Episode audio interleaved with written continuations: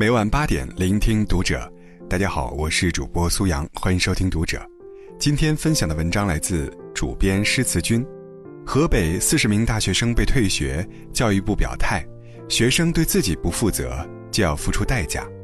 关注读者新媒体，一起成为更好的读者。六月十八日，河北体育学院四十名学生因为长期旷课，且未办理任何手续被退学。有些学生不满校方处理而上诉维权。在十月三十一日教育部举办的新闻通气会上，教育部高等教育司司长吴岩再次表示：“现在有学生不对自己负责，不对家长负责，不对社会负责，他就应该付出自己应有的代价。要让一部分学生天天打游戏、天天睡大觉、谈恋爱这样的日子一去不复返。”再把时间往前推移，不难发现这样的事情在今年屡见不鲜。清华大学劝退处理了两位马克思主义学院博士生，华中科技大学多名本科生因学业表现太差被降为专科生，合肥工业大学一次性清退了四十六名硕士研究生。种种迹象表明，时代变了，学校不再是温室，大学生不再是铁饭碗，学生对自己不负责，就要付出相应的代价。曾经看过一个采访。对象是一群十二到十八岁的学生，问他们现在想做什么。大部分孩子说想做演员、当网红、做歌手。他们很一致的讨厌读书，声称读书枯燥无味、浪费时间，简直是一种折磨。上图这张照片是某大学上课时的一张照片，他们拥有高档的教室、齐全的教学设备，冬有暖气，夏有空调，却一个个低头沉睡。将神圣的教室变成了自己荒废青春、虚度光阴的场所。与之相对比的是前一段我在网上看到的另外一张图片。图片当中，孩子们的学堂是破破烂烂的，风都能吹进来，雨淋则湿，却被孩子们的朗诵声温暖了起来。在他们的眼中，有书读就已经是件很幸福的事了。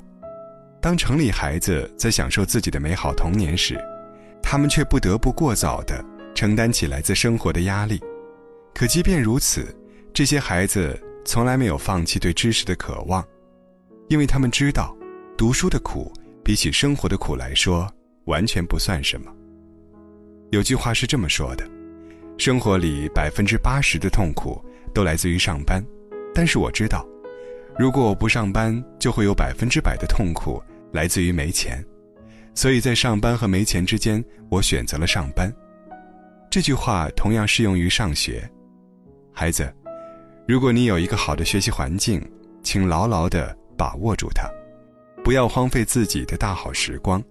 读书虽然苦，却是人生最容易走的路。为什么山区里的孩子更努力读书？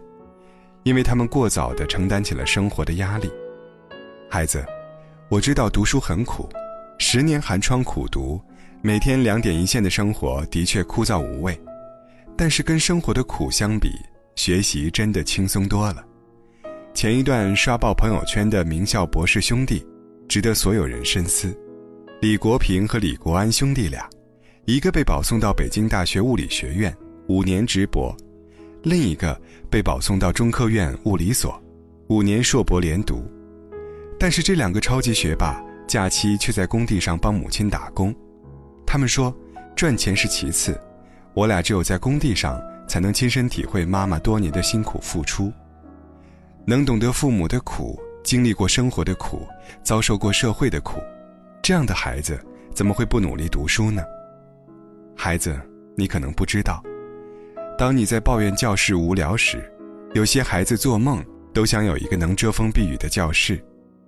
当你在抱怨读书枯燥时，有些孩子正在捡废品、打零工，积攒读书的学费；当你在嫌弃饭菜难吃时，有些孩子还在回味几个月前吃到的肉是什么味道。如果你哪天感到累了、倦了，实在不想读书了，就到凌晨的大街上走走看看，就到建筑工地体验几天，你就会明白，学习虽然枯燥。但是比起社会的残酷而言，显得太过轻松。这两天朋友圈连续爆了两个大事件，一个是深圳市龙华区年薪三十万聘中小学老师，共吸引了海内外三点五万人报考，其中七十六人毕业于清华北大，博士二十三人，近九成是研究生。一个是深圳南山外国语学校高级中学招聘二十人，其中十九人毕业于清华北大，二十人均为硕士以上学历。看看上面这些数据，就是对读书无用论最大的反击。有一个段子是这么说的：学习有什么用啊？我买菜用不到数学，出门用不到地理，吵架用不到语文。我想说的是，买菜是用不到数学。但是当工程师、当科学家用得到，搞金融、搞计算机也用得到。总而言之，许许多多的高薪职位是需要数学的，其他的语文、英语、物理也是如此。可能你买菜用不到数学，但是学好数学，有可能决定你在哪里买菜。路遥说：“每个人都有一个觉醒期，但觉醒的早晚。”决定个人的命运。只有遇见生活的苦和难，才会获得自己对人生的感悟，获得觉醒。就像清华寒门学霸林万东，亦或是北大寒门才女王心怡。当我们从一开始便遇到阻碍与坎坷，当命运看似在刁难自己，不要怀疑，他只是想让你茁壮成长。不管一个人的处境怎样，贫寒也好。优越也罢，只要努力，他就能站在比别的孩子更高的起点。作为普通人，不能拼爹拼妈，没有金钱，没有背景，只有从小努力读书，养成吃苦耐劳的习惯，才能在人生的竞技场上获得出场机会。别抱怨读书苦，那是你看世界的路。宝剑锋从磨砺出，梅花香自苦寒来。人生道路千千万，但是读书绝对是最简单的那一条。只要你走过这段最狭窄的地方，那些你吃过的苦、熬过的夜、做过的题、背过的单词，都会铺成一条宽阔的路，带你走到你想去的地方。夜晚的星星不会问为何这么晚还有人赶路，时光不会辜负任何一个努力生活的人。好好努力，用心对待世界，用心对待每一件事情，不管是读书还是工作，还是生活，如此，世界也会用心准备，给你的回报。